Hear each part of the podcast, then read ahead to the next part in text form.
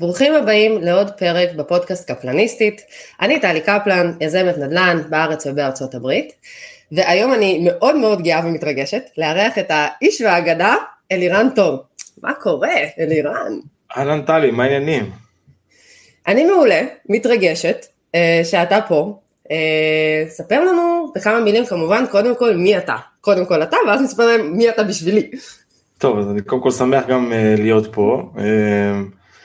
מי אני? Uh, אנחנו, אני, אני אומר כל הזמן אנחנו, כי אנחנו מתחילים כ, כזוג, uh, אז uh, אני שותף של רוני, uh, שאנחנו שני חברי ילדות שגדלנו בגבעת זאב בירושלים, באיזה יישוב קטן כזה, ואני היום בן 38, נשוי, שתי ילדות, uh, חי בראש העין uh, כבר כמה שנים.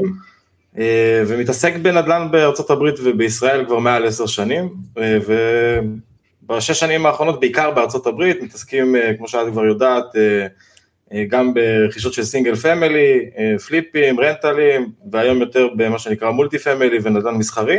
ויש לנו את המכללה, שזה מכללת אג'נדה שמעבירה את ההכשרות, ש...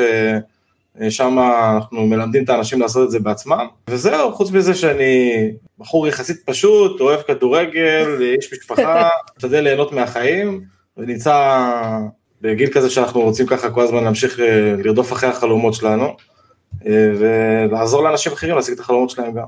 נכון, אז אני אעשה את הגילוי נאות.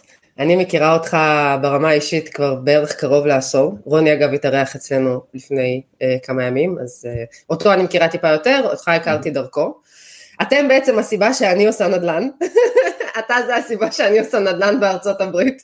Uh, כל מה... מה זה? אנחנו אשמים בזה. נקודות זכות בלבד. כמובן אני תלמידה במכללה שלכם, ואחד המחזורים הראשונים של ישראל, ואחר כך ארצות הברית, ועד עצם היום כשקשה לי ורע לי ונגמרים לי הרעיונות, אני באה לבכות לך, ואתה מציל אותי בכל מיני דרכים. אז קודם כל תודה על זה שאתה מתארח פה, ותודה שאתם בכלל קיימים, ושבאמת בזכותכם אני מתעסקת בנדל"ן, כמו שאמרת, המכללה זה משהו שאתם עוזרים לאנשים להשיג את מה שהם רוצים ואת החלומות, וכמובן אנחנו גם ניגע בזה. אבל אני רוצה שרגע נדבר, כי מן הסתם גם אתם התחלתם בישראל, והיום אתה מתעסק בעיקר בארצות הברית. ספר לנו איך זה שהחלטתם בסוף אה, ללכת לארצות הברית, כי כמו שאתה אומר ישראל זה מקום אחד, חו"ל זה הרבה מקומות, אז למה דווקא ארצות הברית? האמת היא שכל הסיפור של ארצות הברית התחיל אה, לא מתוך איזושהי כוונת אה, מכוון נקרא לזה, זאת אומרת, אה, בסך הכל היה לנו השקעות טובות בארץ, אה, ובאיזשהו שלב אה, שכולם מכירים מה קרה בשוק בישראל, המחירים עולים והתשואה בעצם נשחקת, אה, זאת אומרת, אה, הדירה שלך שווה יותר, אבל התשואה נשארת די אותו דבר. אה, וכל הזמן היה כזה ברקע טפטופים מאנשים שאנחנו מכירים, ככה לחיות את התחום, שכאילו בארצות הברית יש אפשרות לעשות השקעות במחירים זולים, עם תשואה גבוהה, וזה תמיד מסקרן אותך, כי אתה אומר, אה, רגע, יש לי דירה ששווה 600-700 אלף ומושכרת ב-2000, אולי אני יכול אה, לקבל על זה הרבה יותר, כאילו לפי אה, הנתונים שקיבלנו מארצות הברית, וזה בעצם ההתחלה, שם זה, זה מה שמשך אותנו. ובאמת אני כל הזמן מספר שתחילת הדרך שלנו הייתה ללכת לארה"ב ולקנות פורטפוליו של מספר נכסים עם הכסף שלנו ועוד איזה כמה משקיעים קרובים, ובאמת הגענו לשם דרך איזושהי חברה שהציעה לנו עסקאות שהיו נראות מאוד מאוד טוב על הנייר, בזמנו זה היה מחירים של 40-50 אלף דולר לסינגל פמילי, ונכסים שעושים תשואות של דו ספרתיות גבוהות נקרא לזה, ככה שעל הנייר זה היה נראה סופר אטרקטיבי, והאמת שמתוך הניסיון שלנו ובאמת בגלל שאחד מהסיבות שמאוד חששנו מהקטע של המרחק ושאף פעם לא היינו ולא מכירים ולא בודקים את הנכס פיזית, איך קונים כאילו נכסים ככה. זה משהו ש... שמטריד המון אנשים.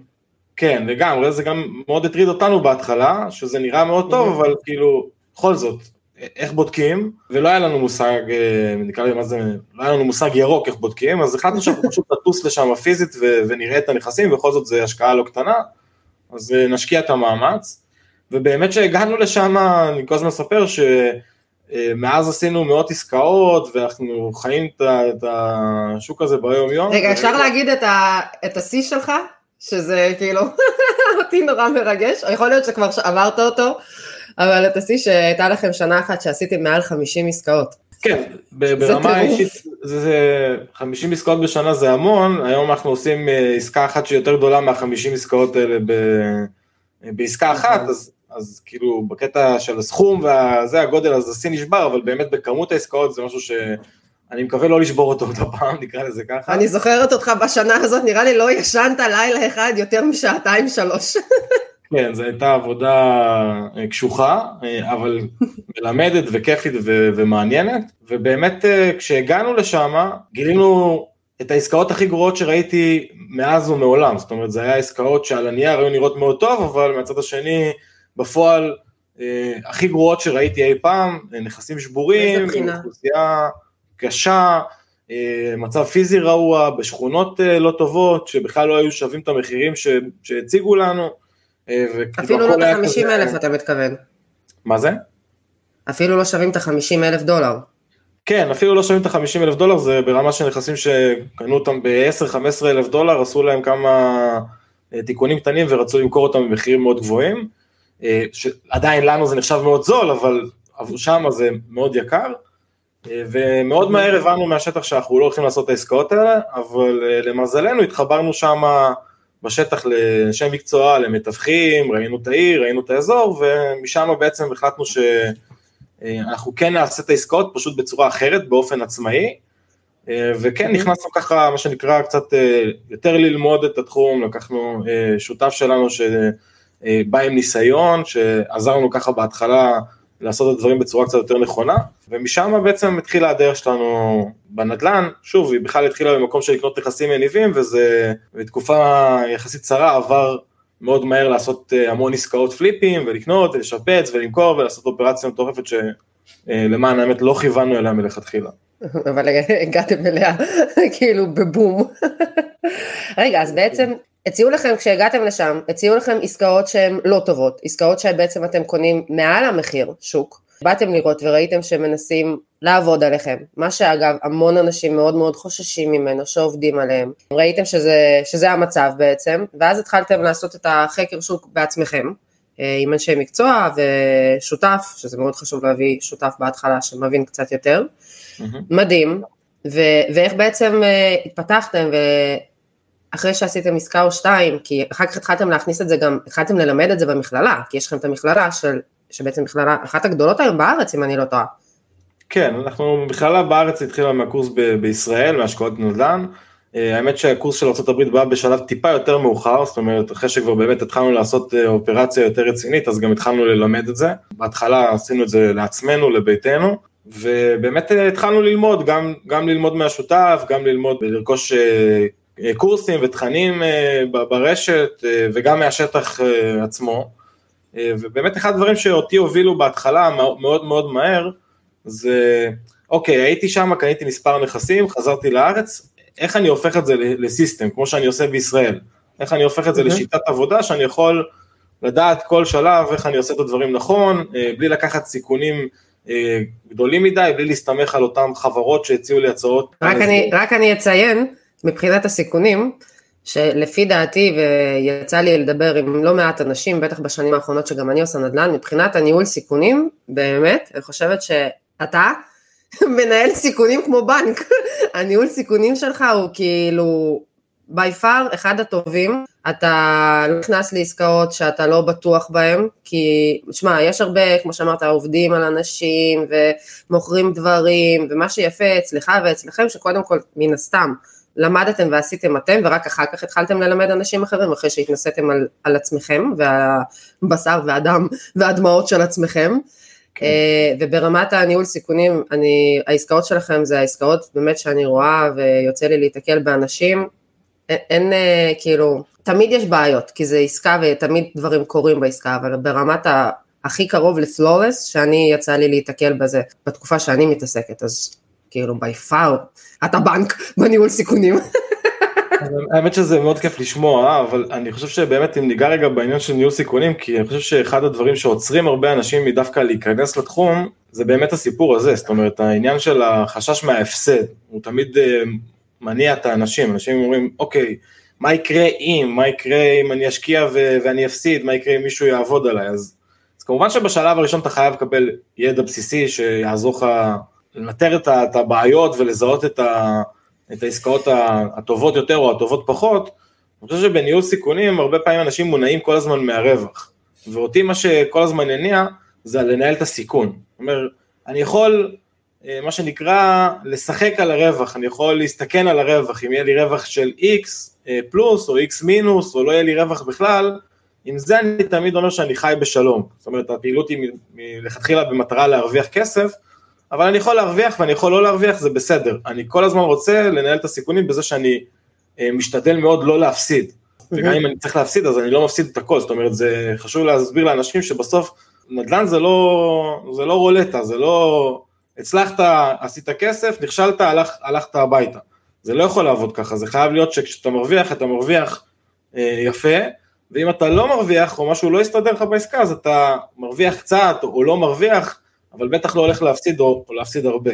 אה, וזה נותן לי, בהתחלה, אה, ולהרבה אנשים היום, את היכולת באמת לקבל החלטה ולהיכנס לעסקאות שהן אה, נכונות, הן טובות, זאת אומרת, מנהל את הסיכונים שלך בצורה הזאת בדרך אופטימלית, ואז אני כל הזמן אומר, כשאתה עושה עשרה נכסים, עשר עסקאות במקביל, אז תמיד יכול להיות כחלק מהביזנס שעסקה אחת תעבוד פחות טוב, או שתי עסקאות יעבדו פחות טוב, אבל אם אתה עושה ניהול סיכונים נכון, אז אתה, אתה תמיד מנצח. כן, כי גם בעסקאות שעובדות בעצם פחות טוב, אז אתה אומר שאתה תמיד דואג על, אוקיי, אז מקסימום לא נרוויח, או אם חלילה נפסיד, אז נפסיד קצת, כי ההסתכלות שלך היא בעצם, קודם כל, כמו שלמדתי ממך, זה לשמור על הקרן. מה שעשינו מעל זה ברכה וטוב ונחמד, אבל קודם כל להגן על הקרן, על הכסף שהכנסנו, להחזיר אותו הביתה, וגם אם העסקה הזאת ספציפית לא הלכה הכי טוב, אז לפחות את הכסף שהשקענו, אנחנו מחזירים הביתה ולא קרה שום דבר, מתגלגלים לעסקה הבאה, ויכול להיות שהעסקה הבאה תרוויח בדיוק את מה שלא הרווחנו פה ותעשה כפול, כי ככה העולם הזה בדרך כלל עובד. לגמרי, לגמרי, כי אחרת זה הימורים, ואני אומר, אם אתם כבר מהמרים, למרות שאני לא בקטע, אבל אם אתם מהמרים, אז אני ממליץ על אה, מקומות אחרים מאשר נדל"ן, יש מקומות שאתם יכולים ליהנות בהם הרבה יותר בדרך, לפחות אם תפסידו את הכסף, תפסידו אותו בסטייל, מה שנקרא. זה, כי מביאים לך קצת דרינקים תוך כדי, וזה נחמד, בנדל"ן אין שום דבר חוץ משיפוצים וכאלה, ומריבות עם קבלנים. לגמרי. אוקיי, אז ספר לנו באמת, אנשים שרוצים עכשיו להיכנס אה, להשקיע, ובעצם הם צריכים לטוס לשם, הם לא, אנשים שלא באים, אתם עם עשר שנים ניסיון, התחלתם מארצות הברית, והיום באמת בגלל המחירים והמיסים ומיליון ואחד דברים שקורים בארץ שלא לטובת המשקיעים, אנשים רוצים כן להשקיע בארצות הברית, אבל הם לא עם הידע שלכם, מה הם עושים? אמ, אני אחלק את זה לשתיים, לדעתי כאילו זה, זה די פשוט, אה, אנשים קודם כל צריכים להחליט האם הם אה, רוצים אה, ללכת ל... נקרא לזה מסלול של עשה זאת בעצמך, לקחת את השליטה אליהם, לעשות את הדברים בעצמם, ואז זה אומר שהם כמובן חייבים ללמוד את התחום אה, ולהשקיע בו יותר זמן ומאמצים, וזה תהליך כזה שהם צריכים לעבור. אה, וזה תמיד אה, באמת למען הגילוי הנאות, אני נמצא באינטרס גם פה וגם פה, זאת אומרת מצד אחד אנחנו מלמדים את זה ומצד שני אנחנו עושים את ההשקעות, אבל זה באמת המקום הכי טוב, עם הביטחון הכי גבוה ועם הפוטנציאל להרוויח הכי הרבה, אם אתה הולך לעשות את הדברים בעצמך. ואם אתה כזה, ואתה רוצה את השליטה, ואתה רוצה להשקיע את הזמן, ואתה רוצה את ה... את המאה אחוז, אתה צריך אה, להבין שאתה צריך קודם כל ללמוד את זה ולהשקיע בזה זמן, וזה תהליך שהוא לוקח יותר זמן מבחינת הטיים פריים שלו. האופציה השנייה של אנשים זה להגיד... רגע, ללמוד. אבל שנייה, אם, אם, רגע, שנייה, תכף נגיע לאופציה השנייה, אני רק רוצה לדייק, אם בן אדם רוצה ללמוד ולהגיד, אוקיי, סבבה, אני מוכן עכשיו להשקיע בזה, ללמוד ולעשות את זה לבד, תתחום את זה באיזשהו זמן שהבן אדם צריך באמת לעבור את התהליך של הלמידה עד עסקה אחת, כאילו בוא, והוא צריך עכשיו להתפטר מהעבודה, כמו שאנחנו אומרים, לעזוב את האישה ואת הבית, וכאילו, מה באמת בתוך תחום הלמידה הזה צריך בן אדם לעבור, אם הוא אומר, כן, אני רוצה לעשות עסקאות בעצמי, שוב, מחר אני לא אהיה לירן תור מן הסתם, צריך לעבור פה איזה 15 שנה, אבל אני כן רוצה משהו, איך, איך אני תוחם את זה בתוך החיים שלי? כן, אני חושב שהשלב הראשון בתהליך הזה זה הלימוד, נקרא לזה התיאורטי, שבן אדם צריך להתחיל אה, לגמוע תוכן, בין אם זה ספרים, בין אם זה לעשות קורס, בין אם זה לעקוב אחרי אנשים שעושים את זה, ו, ולהבין את העולם הזה שנקרא, לצורך העניין נדל"ן ארה"ב, את החוקים, את השיטות, את דרכים לעשות את העסקאות, וזה תהליך שהוא אה, יכול לקחת אה, מספר חודשים שבן אנשים נכנסים ומתחילים ללמוד את התחום וככה להבין אותו לעומק. החלק השני בתוך התהליך הזה זה גם ההבנה שגם העסקה הראשונה שאתם הולכים לעשות היא גם חלק מתהליך הלמידה הפרקטי. זאת אומרת, בסוף, כמה שאתה לא תלמד תיאוריה, ברגע שאתה עושה את העסקה, ואת גם מן הסתם תוכלי להעיד על זה, הדברים בשטח נראים אחרת, הדברים בשטח אה, תופסים צורה, אתה מקבל הבנה הרבה יותר עמוקה, והעסקה הראשונה, אנשים צריכים להיות ב mindset שהם מבינים שזו עסקה שכמובן שהמטרה היא גם להרוויח בה, אבל המטרה המרכזית בה היא ללמוד ממנה עוד יותר. כי לפעמים יש אנשים שבאים ואומרים, וואי, אני אעשה עסקה אחת ואז אני ארוויח מזה הרבה כסף ויהיה לי כיף והכל אפי אפי ג'וי ג'וי. זה לא ככה. האמת היא שכאילו... הלוואי. כן, לפעמים זה קורה, אבל זה לא בהכרח כאילו הדרך הנכונה, ועסקה ראשונה הרבה פעמים, מה שאני הפקתי ממנה בעצמי זה המון ידע והבנה של איך הדברים באמת קורים, ומשם אתה מה שנקרא משחיז את הסכין ויכול להמשיך הלאה. וזה התהליך שכאילו אנשים צריכים לעבור כשהם מבינים, א', אני מתחיל ללמוד את התחום, וב' אני עושה את העסקה הראשונה במטרה להרוויח, אבל גם כדי ללמוד ממנה ואני אעבור את כל התהליך הזה ביחד, שיכול לקחת אפילו שנה שלמה, כדי שאני אוכל אז לגשת לעסקה השנייה והשלישית והרביעית וה, והמאה שלי, ולעשות את הדברים בצורה הרבה יותר נכונה. אבל שוב, זה מאוד מתאים לטייפקאסט מסוים של אנשים שהולכים להשקיע בזה זמן ו- ועבודה ו- ואנרגיה, וזה מתאים להם, הם מבינים את מה הם עושים. טייפקאסט השני ש- שנדבר עליו זה בעצם אנשים שאומרים, רגע פוס, אני רוצה להשקיע בארצות הברית, אני, מעניין אותי, יש שם אלטרנטיבות השקעה מעולות, אבל זה לא מתאים לי ללמוד את זה עד הסוף, לא מתאים לי להשקיע בזה את הזמן, יכול להיות שאני איש משפחה, שאני, יש לי עבודה, קריירה, ילדים, לא יודע, עניינים אחרים, לא בא לי להפוך את הנדל"ן להיות צריכת זמן אה, משמעותית מהחיים שלי, אבל אני כן רוצה לנצל את מה שהנדל"ן הזה מאפשר לי, וזה אנשים שהם בעצם משקיעים, הם משקיעים שצריכים אה, למצוא יזם, חברה, שדרכה הם יעשו את ההשקעות, בין אם ילוו אותם, בין אם יעשו איתם את ההשקעה, יש כל מיני אפשרויות היום בעולם הזה, ואז הם ישקיעו פשוט את הכסף שלהם ואנשים ייתנו להם את המוצר מוגמר. עכשיו פה זה, פה זה נקודה, מן הסתם, אוקיי, סבבה, אז יש את האופציה הראשונה, בן אדם הולך ללמוד, תחמנו את זה בסביב השנה למידה, ואז עושים עסקה ומהעסקה לומדים ומתקדמים הלאה, כי אף אחד לא נולד כאילו יזם, גם אם מלמדים אותו מהבית הוא עדיין צריך לעבור את, ה... את הטבילת אש, אבל נגיד סביב השנה בשביל ללמוד, לקבל את הידע, להתנסות ואפילו להיכנס לעסקה. האופציה השנייה שבאמת הרבה אנשים אומרים, אוקיי, סבבה, אני לא רוצה שנה, עבודה, עניינים, חיים, יש לי כסף. ואני רוצה להשקיע עם יזם, עם אה, חברה, אנחנו שומעים אה, הרבה סיפורים מאוד מאוד מפחידים. של אנשים שהשקיעו. כמובן שאנחנו שומעים תמיד את הסיפורים המפחידים, כי זה מה שמגיע לחדשות, ובואו לא ניתמם, על, על כל סיפור מפחיד יש גם הרבה הצלחות, אבל זה לא מגיע לחדשות. נכון. נגיד, אתם לא בחדשות, כי אצלכם יש הצלחות. כאילו, זה, זה בסדר. כי, לא, כי תמיד שומעים, מן הסתם, בחדשות תמיד שומעים על הדברים הלא טובים, זה מה שמביא רייטינג, אף אחד לא יביא בחדשות, איזה יופי, עשיתי עסקה, הכל יצא מצוין, בשלוש שנים תשואה של 15%, אני מבסוט על החיים. אה, לא מביא רייטינג. אז איך בוחרים עם מי ללכת? אנחנו שמים כסף בחברה, אנחנו לא מכירים את החברה, אנחנו לא מבינים מה הם עושים עם הכסף. זאת אומרת, זה עוד פעם המקום הזה של חוסר הבנה, ידע, אה, איזה קירות קונים. לגמרי, אז, אז אני קודם כל אגיד, תראי, אנשים קודם כל צריכים להבין דבר ראשון, שהשקעות, יש בזה סיכון, ואם אתם מגיעים לחברה או יזם שמציגים, כמובן שיש, זה בסדר שמציגים הצלחות ומציגים את היתרונות שיש בכל עסקה או בכל חברה, אבל במהות של הדבר הזה, השקעה יש בה סיכון.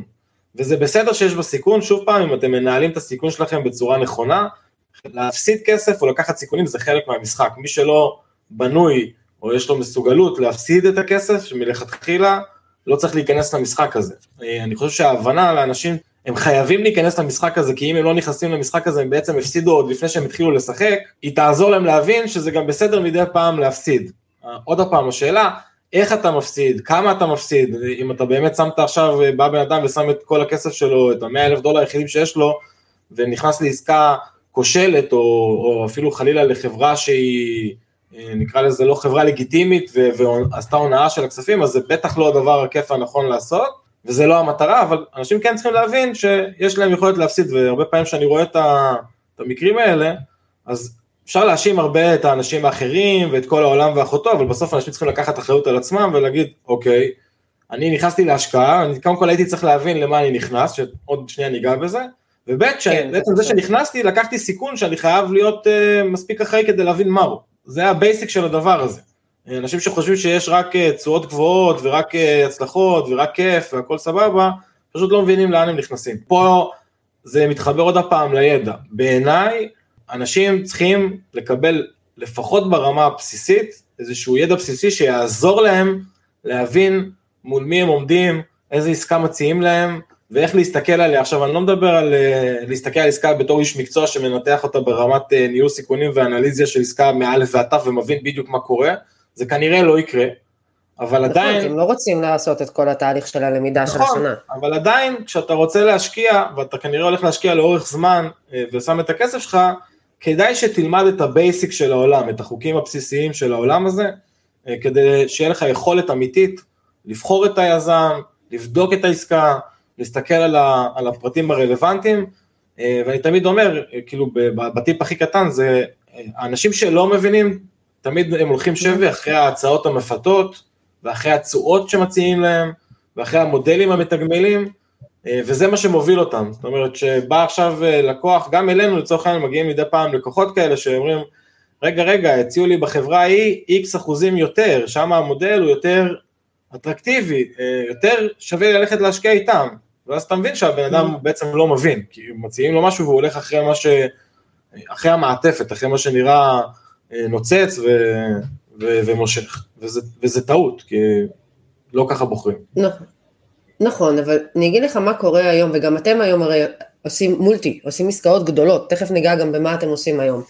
מה שאחד הדברים שאני יצא לי להתקל בהם, שבאמת מגיעים חבר'ה עם כסף. עכשיו, נדבר גם עוד רגע מה היתרונות במולטי, כי יש לזה הרבה יתרונות, אבל גם יש את החסרונות. ואחד היתרונות שזה כמו שאתה אומר תמיד, זה טייס אוטומטי מלא, אתה שם את הכסף שלך בחברה, אתם, הם מנהלים את הכסף, הלקוח הוא לקוח קצה, ראש שקט, באמת לא צריך לבדוק מה עם הדייר, האם הוא שילם, האם החברת ניהול לקחה יותר מדי כסף על זה שנשבר חלון, וכל הדברים האלה שלפעמים מלחיצים אנשים, אבל מצד שני, יש באמת את העניין שמולטי פמילי עסקה גדולה, כלקוח קצה שלא מבין את העסקה, קשה לו מאוד להבין לאיזה עסקה הוא נכנס, כי רמת הידע, הפער ידע הוא כל כך גדול, שבסוף הוא מגיע לחברה, יושב במשרד יפה עם אה, חבר'ה טובים שהם אנשי מכירות ונהדרים, והוא לא יודע מה הם מסבירים לו, כאילו הוא ממש לא מבין מה קורה, ובסוף הוא כן נתפס לנקודות היחידות שהוא עוד איכשהו מבין שזה כמה כסף, תוך כמה זמן, מה התשואה, האם זה תואם מציאות. נדע בסוף התקופה מה שנקרא, אבל יש איזה שהם פערי ידע כאלה, במיוחד בעסקאות הגדולות, שבגלל שהלקוחות קצה באמת לא יודעים במה להאחז, הם פשוט הולכים אחרי היפה והנוצץ והמרשים, ו- ובדרך כלל מה שנוצץ מדי לא כל כך, אה, יש שם הרבה קאצ'ים, כי זה צריך להיות איפשהו כן ריאלי למציאות, כי אם רוב החברות מציעות 12-15 אחוז וחברה אחרת מציעה לך 25 אחוז, צריך קצת להפעיל שיקול דעת ו- ולהבין, ברמת ה- באמת הבנה של העולם, אבל הפער הזה בין, בין לקוח קצה לבין עסקה גדולה, איך מצמצמים? אז, אז זה באמת, תראה, זה באמת מאוד מאוד קשה, ואני לא באמת חושב שאפשר לצמצם את, ה, את הפער הזה, כי הוא מאוד מאוד גדול, אבל כן יש דברים שהייתי אה, שם עליהם את, הדגשים, שאנשים. אוקיי. שכבר רוצים להיכנס לעסקאות כאלה, היו צריכים לשים עליהם את, ה, אה, את הדגש על איפה להסתכל ולשאול את השאלות הנכונות. שוב, זה, זה לא נותן 100%, אבל זה כן יכול לסנן אה, הרבה מה, מה, מהבעיות שיש, נקרא לזה, בתחום. אה, הדבר הראשון שאמרתי זה עוד פעם, קודם כל לא ללכת שבי אחרי התשואות הגבוהות ואחרי ההצעות המפתות, אה, יותר חשוב, כאילו בעיניי, בסוף למשקיע, הרבה יותר חשוב שבאמת העסקה תהיה עסקה טובה ותניב לו תשואה, גם אם היא תשואה טיפה יותר נמוכה לאורך זמן, מאשר שפיזרתי לך הבטחות, כמו שאת אומרת, לתשואות אה, מאוד מאוד גבוהות, אבל אין לזה שום תכלית, ובסוף אתה מוצא את עצמך עם הפסד כספי, ושהפרויקט לא מצליח. זאת אומרת, אל תנסו, אה, סליחה, לדפוק את המכה, לעשות את הבוננזה בעסקה הראשונה, אל תחפשו את העסקאות המדהימות, הם כנראה לא מה שיציעו לאנשים, אה, למשקיעים אה, הפשוטים נקרא לזה מן המניין. אתם צריכים ללכת לעסקה אוקיי. שהיא סוליד, שהיא יודעת להביא לכם את התשואה, שהיא טובה לכם, שהיא make sense, שהיא יותר טובה מאלטרנטיבות השקעה אחרות שיש לכם שהן אולי בטוחות יותר, כמו לשים את הכסף באיזו עסקה בישראל, או להשקיע אותו בשוק ההון, או דברים כאלה, ולא ללכת אחרי הנוצץ, זה קודם כל. הדבר השני, זה שאנשים חייבים להבין איפה היזם, איפה החברה שאיתה הם משקיעים, איפה הם מרוויחים. הרבה פעמים אנשים בכלל לא, לא שואלים את השאלה הזאת. הם לא מסתכלים, הם אומרים, רגע, אה, אני סתם אכנס לנתונים, לא יודע אם כולם יבינו, אבל אה, יש, אה, קדימות ברווחים, ומעל זה נותנים ספליט לטובת המשקיעים, ובעצם אם מסתכלים על מלא עסקאות שאני נתקל בהן, שאנשים גם באים אלינו, אני שואל כאילו שאלה פשוטה, תגיד לי, איפה היזם מרוויח? כי כאילו מה שבמודל הזה שנשאר, כאילו נשאר לו כמה, נקרא לזה פיצוחים לשבת, לא נשאר הרבה כסף. ו, וזה חייב להיות שאתם מבינים איפה, איפה השותף שלכם, שזה החברה היזמית, מרוויחה עליכם את הכסף. זה בסדר שהם ירוויחו, זה חשוב שהם ירוויחו וירוויחו טוב, אבל אתם צריכים נכון. לדעת איפה זה ושאתם תרוויחו ביחד. אם אתם לא יודעים איפה מרוויחים עליכם, זה כמו, יש את האמרה הזאת, אם אתה יושב בשולחן פוקר ואתה לא יודע מי הפראייר, כנראה שהפראייר זה אתה. אז אתה כן קצת בהימורים, סתם. כן, אבל אותו דבר בנדל"ן, אם אתה לא יודע איפה השותף או החברה היזמית מרוויחה את, הכסף בעסקה, שם זה מעורר אה, סימני שאלה רציניים. אני חייב להבין שהעסקה היא רווחית לכולם. אה, ואם יש, ככל שהעסקה יותר רווחית, היא מאפשרת גם יותר מנגנונים של ניהול סיכונים.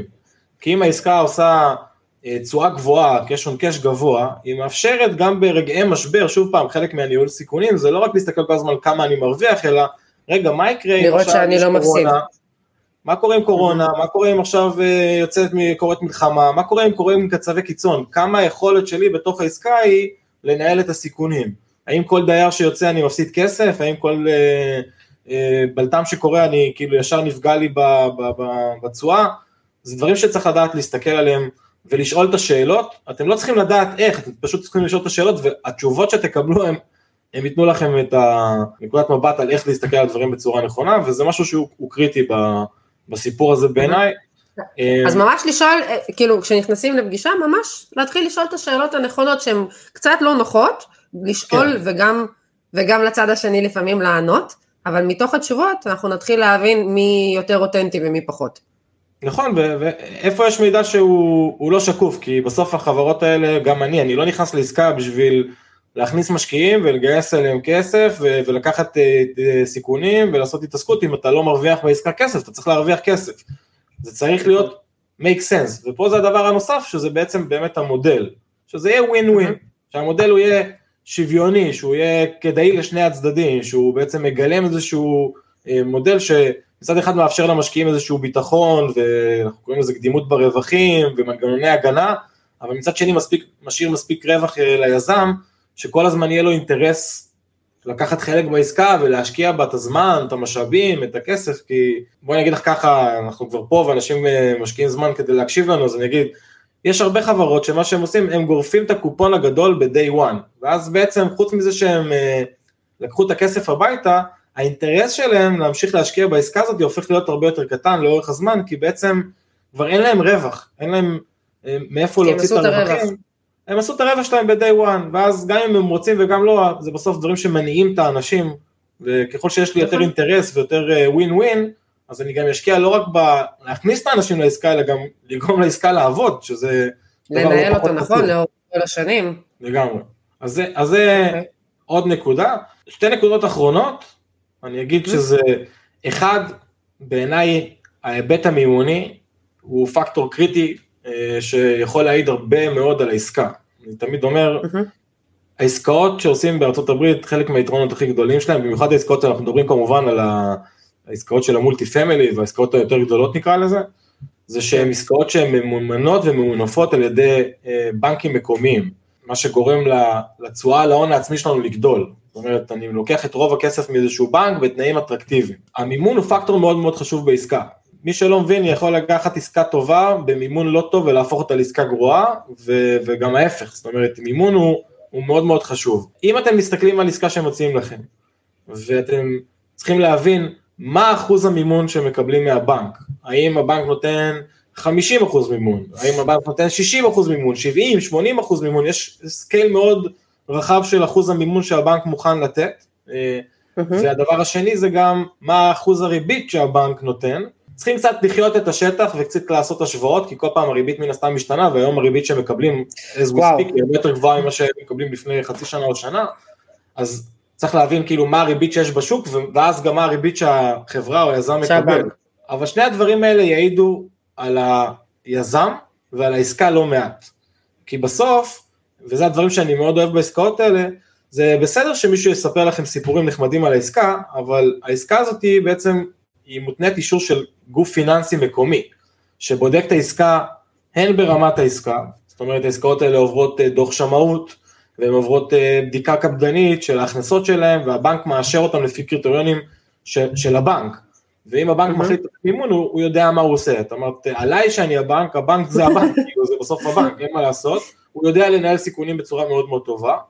והוא גם מנתח לא רק את העסקה, אלא את היזם, את החברה שלוקחת את ההלוואה, ואת הניסיון mm-hmm. שלה, ואת ההבנה שלה, ואת הנזילות שלה, ואת כל הדברים האלה. וכל הדברים האלה ביחד מרכיבים את המימון. ואני אומר, אם אני מגיע לעסקה, שאני רואה שהאחוז המימון נמוך בה, או הריבית גבוהה, או מה זה אחוז מימון נגיד? מה זה אחוז ריבית שכאילו צריכים משם, זה, יש איזשהו רף שאתה אומר, בוא, זה קצת פישי פה. אני יודעת שזה קשה, אבל זה גבול תחתון. כל מיני אסטרטגיות וכל מיני תפיסות של כל מיני חברות, אז אני לא רוצה להיות חד משמעי לגבי כל דבר, אבל זה משהו שמדליק סימני שאלה, מדליק נורות שצריך לשאול. אמ, הממוצע של רוב העסקאות נמצאות במימון של בין 65% ל-80% מימון מהבנק, אוקיי? אוקיי. אה, והריביות, עוד פעם זה משתנה, אבל אה, לצורך העניין אה, נמצאות היום בריבית של 4.5 אחוז, 4 אחוז, 5 אחוז, תלוי ב... שוב, זה הכל מתחבר, כי אם אחוז המימון גובע, הריבית יכולה לעלות, ואם אחוז המימון ירד, אז הריבית יכולה לרדת בהתאם, וכל מיני כאלה, mm-hmm. אבל אם אני מסתכל על זה, אז אני אשאל שאלות, אם אני רואה שיש לי אחוז מימון נמוך, יזם מביא עסקה והבנק מממן רק 50 אחוז, ומביא לי את זה בריבית גבוהה של 5.5 או 6 אחוז ריבית, ואני שואל, רגע, למה? למה, למה אתה לא, כי אם יש ליזם אפשרות לקחת כסף זול, למה הוא מעדיף לקחת נכון. כסף יקר?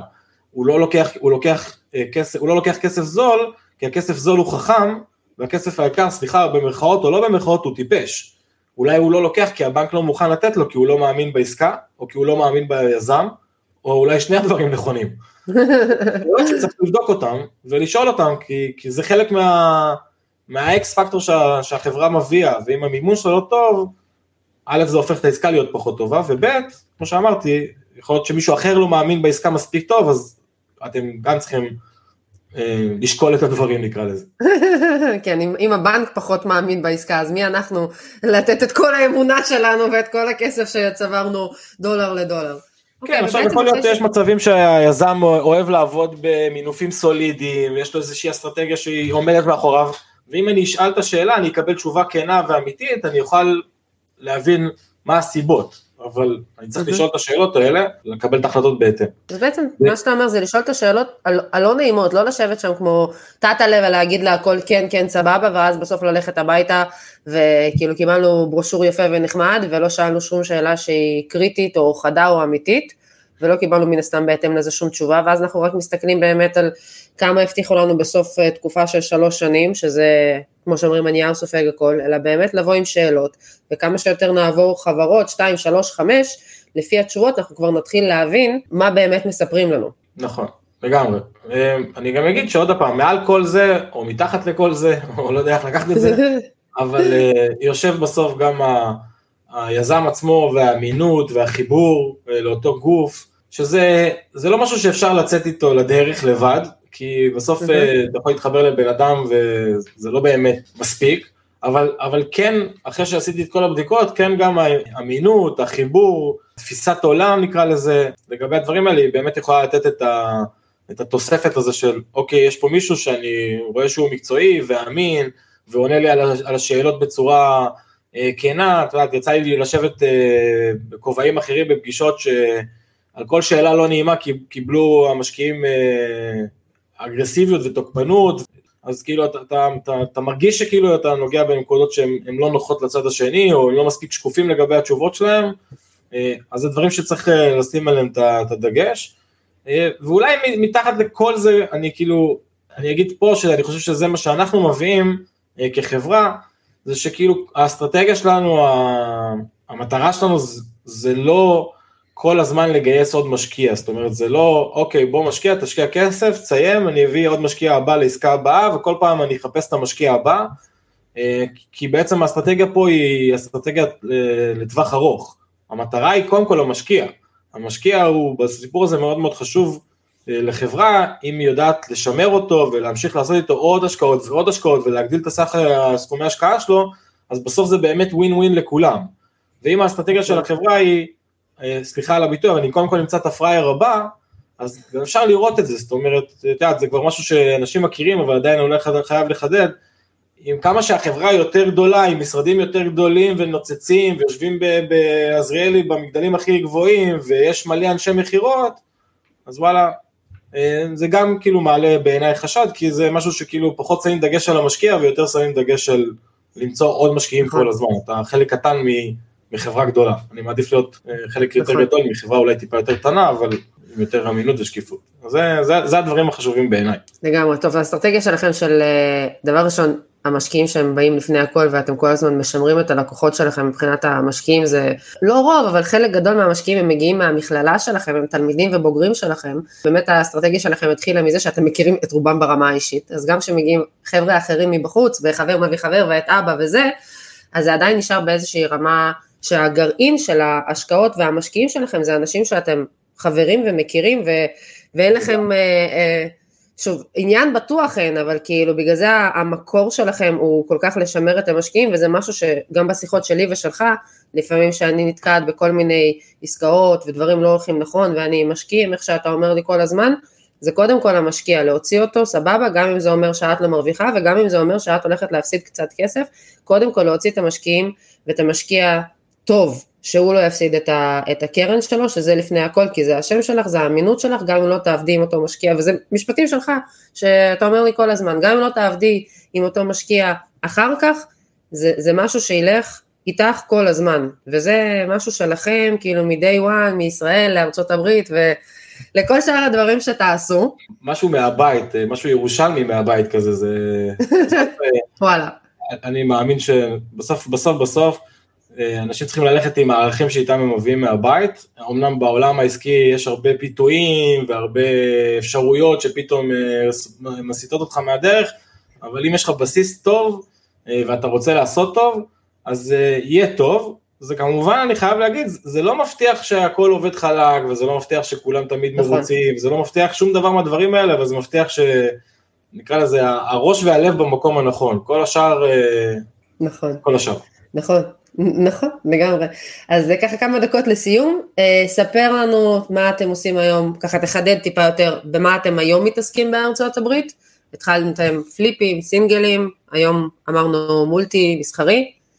אה, כן, היום בעיקר אה, לחפש עסקאות שהן מולטי פמילי ונדל"ן מסחרי, עסקאות שמאפשרות מה שנקרא אסטרטגיה של ה-buy and hold, במקום רק לקנות, לשפץ ולמכור יותר במטרה להחזיק את הנכסים לטווח ארוך. ובאמת אני מוצא שבעסקאות האלה יש הרבה יתרונות שחלק מהם דיברנו עליהם, שזה באמת גם הניהול סיכונים וגם המינוף הגדול אה, וגם הריכוז של המאמצים, במקום להיות מפוזר על איקס אה, עסקאות בכל העיר, אז יש לך עסקה אחת שאתה יודע להשקיע שם את המשאבים ואת האנרגיה ואת המאמצים, וזה אה, בסופו של דבר משרת את כולם, ושם אנחנו שמים את עיקר הדגש, ארה"ב וכמובן גם עדיין בישראל. מהמם, אני, טוב אנחנו כבר ממש צריכים לסיים, אני מקווה שיצא לנו לתפוס לא? אותך כשנהנים, אז תמיד עובר מהר. אני מקווה שאני אצליח לתפוס אותך, אמ, אתה מאוד עסוק, אבל אני מקווה שאני אצליח אה, לעשות איתך עוד פרק, כי אני רוצה לדבר איתך על מה שקורה עכשיו בשוק, אמ, שינויים עם הריביות, משהו שמאוד מאוד מטריד אנשים. אמ, אז אה, הנה עכשיו הודעתי לכולם, כאילו תפסתי אותך on the spot, אז אתה תהיה חייב לעשות איתי עוד פרק מתישהו, אני מקווה שבקרוב. לא, האמת, אה, זה משהו שגם עלה מהחבר'ה שלנו, שאנשים ככה כל הזמן שואלים מה קורה עם השוק ולאן הולכים הדברים, אז זה משהו שבאמת אה, הנושא החם כרגע שאנשים רוצים לדעת. יופי, מעולה. אז אני אחזור uh, מהטיול שלי, טיול, עבודה שלי וחו"ל, ועכשיו אתה סוג של עשית התחייבות לפני הרבה אנשים לבוא לעוד פרק, ואז נוכל כמובן גם להביא את זה לחבר'ה שלכם באג'נדה, ו- ולדבר על הדברים החמים שקורים עכשיו. Uh, אז את זה אנחנו נקבע. כמובן שאני אגיד לך תודה רבה שפינית זמן, אני יודעת שבשבילך הזמן זה משאב שאין לך בכלל, ותפסתי אותך לשיחה שלי היה מאוד כיף, ולמרות שאני יודעת את כל מה שאתה אומר, אני שומעת את זה כל הזמן וזה חקוק לי על הדגל, זה תמיד כיף לי לשמוע ולחדד וזה נהיה יותר אותנטי ויותר חלק ממי שאני ב-DNA שלי, לשמוע אותך אומר את אותם הדברים, את המנטרה כל הזמן חוזר עליה וחוזר עליה וחוזר עליה, של איך לפעול נכון בשוק גם כיזמת וגם מי שמאזין איך לפעול ולבחור יזמים, רמת הידע שלך היא פנומנלית, כאילו, בסדר, אני מעריצה. Uh, זהו, ואנחנו נקבע, ואני רוצה להגיד למי שהאזין שתודה רבה שהאזנתם לנו. אתם uh, מוזמנים למצוא את הפודקאסט שלי בספוטיפיי, באפל פודקאסט, בגוגל פודקאסט, ולמצוא אותי ברשתות החברתיות. אותך אפשר למצוא או אלירן תור ברשתות החברתיות, אבל זה שלך, או אג'נדה פיננסית, שזה המכללה, ואנחנו ניפגש פה בפרק הבא. לגמרי, אז אני גם אגיד לך אה, תודה, ובאמת היה כיף ועונג, ואני מקווה שככה אנשים אה, ייהנו מזה אה, ויפיקו את המקסימום, ואנחנו כנראה נפגשים בפעם הבאה בפודקאסט הבא. תפסתי אותך. יאללה, שיהיה אחלה יום. בכיף, ביי ביי.